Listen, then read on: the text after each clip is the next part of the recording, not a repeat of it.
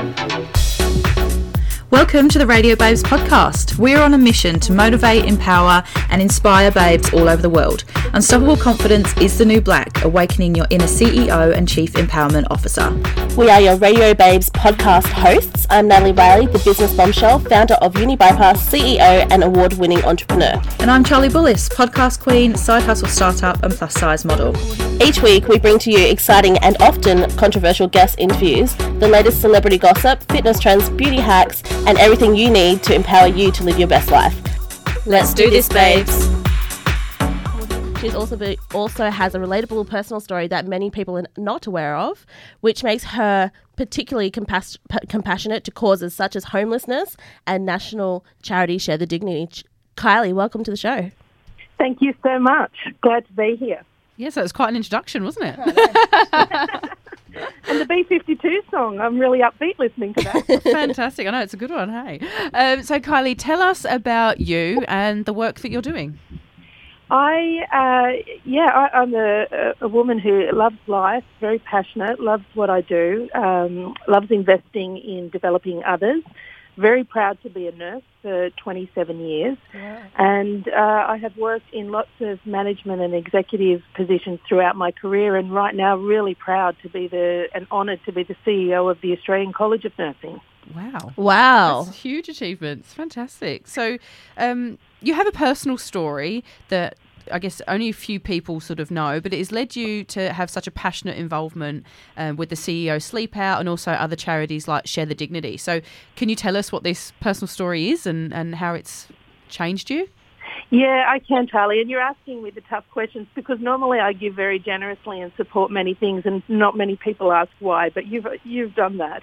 I um, so, and I appreciate you asking why. Uh, in my 20s, I needed to leave a, a marriage with my two children of domestic violence, and you you know I I I know that I'm a smart person, and I never grew up in that, and I you sometimes think, how did you get yourself in these positions? And I, you know, whenever I hear another woman dies each week of domestic violence, I there is a, you know, my heart aches, but there's a part of me that knew that might have been me.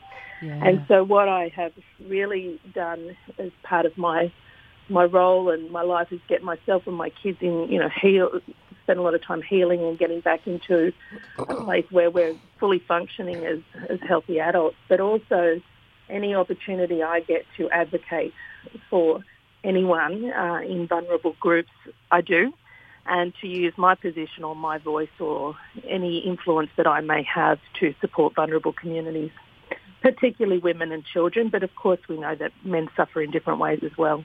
Yeah, wow. Yeah, that's that's, That's ama- incredible. that- yeah. yeah, that's amazing. Um, well done to you. Seriously, that is huge. And then, yeah, to pass it on and help other people, that's amazing. yeah, you're like a everyday hero. Yeah, you're like Oh. Florence Nightingale. That's a big call. Kylie, you're invited to speak all over Australia on international stages. You recently delivered a keynote speech at the Institute of Continuing Education. What's your message do you want to share with nurses about their careers? Yeah, it was it was great speaking at the Institute of Continuing Education because my original my background as a clinical nurse is an intensive care nurse, and that um, that Wow. conference that I spoke to was uh, talking to hundreds of uh, intensive care nurses and critical care nurses from around the country. So it did feel like coming home in many ways. And one of the messages that I send uh, in all the, the speeches that I give around the country and overseas is very much around understanding the importance that uh, nurses make to communities and to individuals. There is no healthcare uh, without nurses. The World Health Organization Director General Dr. Tedros made that very clear when he started there. There is no health without nursing. Yeah. And for me, it's about empowering nurses to understand the difference that we make. Patients and communities know the difference that we make. For Yeah. 23 years in a row, we've been voted as the most trusted and ethical profession. And I think sometimes we under we undersell and underestimate ourselves. And very much the message that I send is understand uh, what leadership means in this day and age, in the 21st century, and how important uh, nursing leadership is to the future of healthcare to really improve chronic disease, patient conditions, patient experiences, and to really drive the health of the nation. Wow. how can how can nurses further their careers through personal and professional development? Nurses are highly educated, uh, and uh, we we're, we're, knowledge workers, and we always invest. A very, I would rarely ever meet a nurse that is not professionally developing, yeah. and so the beauty of a, a career in nursing or health is that in fact you can have many careers within the one industry. So I started off in nursing as a uh, as a nurse in intensive care, as I mentioned. Then I went into aged care, and I've had an amazing career in aged care. Then I've gone into management and uh, managing public hospitals as a director of nursing and an executive. So you get lots of opportunities, but it's really important that um, we consolidate our learning once we're an undergraduate and we register that we get into, uh, once we've transitioned into the workplace, get into some postgraduate qualifications. We're very proud here at the Australian College of Nursing. We offer 18 graduate certificates. So we really support nurses to cement their clinical career. Um, since since 2004, we've we've actually educated 74,000 nurses, which is pretty amazing. Yeah. And so then once you've got your clinical qualifications and you're really cementing in your specialty area or your area of interest, I always then encourage people to go on and either do a master's in management or clinical leadership or health management, and uh, and then even having done that, I did my master's years ago, and only a few years ago I went back and did a certificate three in dementia care. I've got a certificate two in continence management. So it's not about actually then you get to a point where you don't really need the qualification for the job, but you should always be invested in professional development. And then equally important, and I think especially for nurses, because we give so much to so many people every day and then come home and generally do it for our families and friends, is personal development. Yeah. And that's really taking the time to work on well-being, mindfulness, whether that's meditation, making sure we exercise, making sure that we understand who we are, what baggage or, or what challenges that we bring to the table and work on them so that they get out of the way and nothing triggers us in the care or, that we deliver or in the management that we provide. Yeah, definitely. I, I guess you guys must have to do a lot of um, like managing of your own emotions and all that kind of thing. And as you say, you're working long hours, long shifts, and you know th- that also works in with different sleep patterns and that kind of thing. Those can have massive effects on, on nurses, can't they? Uh, look, you, it's it's that balance because when you're at work, there's so many stories. What we want is for nurses we go into the, the profession because we care, mm. and it's very much where people uh, from the heart as well as obviously from the head, or you know, you, we know we're smart, but we've also got those very strong elements of compassion and caring. But if we don't keep in balance, uh, you, we don't want people who lose that because they need to survive. Uh, so it's knowing then how to be able to let go of the day and spend a little bit of time. And a lot of nurses, you're absolutely right, come home and then just go straight into the character of taking care of family and friends or caring for older parents and go into the next job of, of our roles, like myself as a, as a single mother for many years. And it's, it's working out how to find the balance and that steal that little bit of time that we need uh, to make sure that we're okay. Fantastic. One of the things that I would love to see more of is uh, clinical supervision for nurses other professions get it, but we actually don't. So it's how do you work through all of the stuff of the day, uh, keep all of the best parts of being compassionate and, and having empathy and kindness and then strong enough to advocate for the patients because we definitely need to do that if they cannot advocate for themselves uh, and balance that all with, with still feeling whole and healthy. Yeah, wonderful. Well, just quickly, Kylie, I know you're very passionate about starting healthy conversations, especially in relation to Men's Health Week and National Palliative Care. Um, how can our listeners start healthy conversations with their loved ones?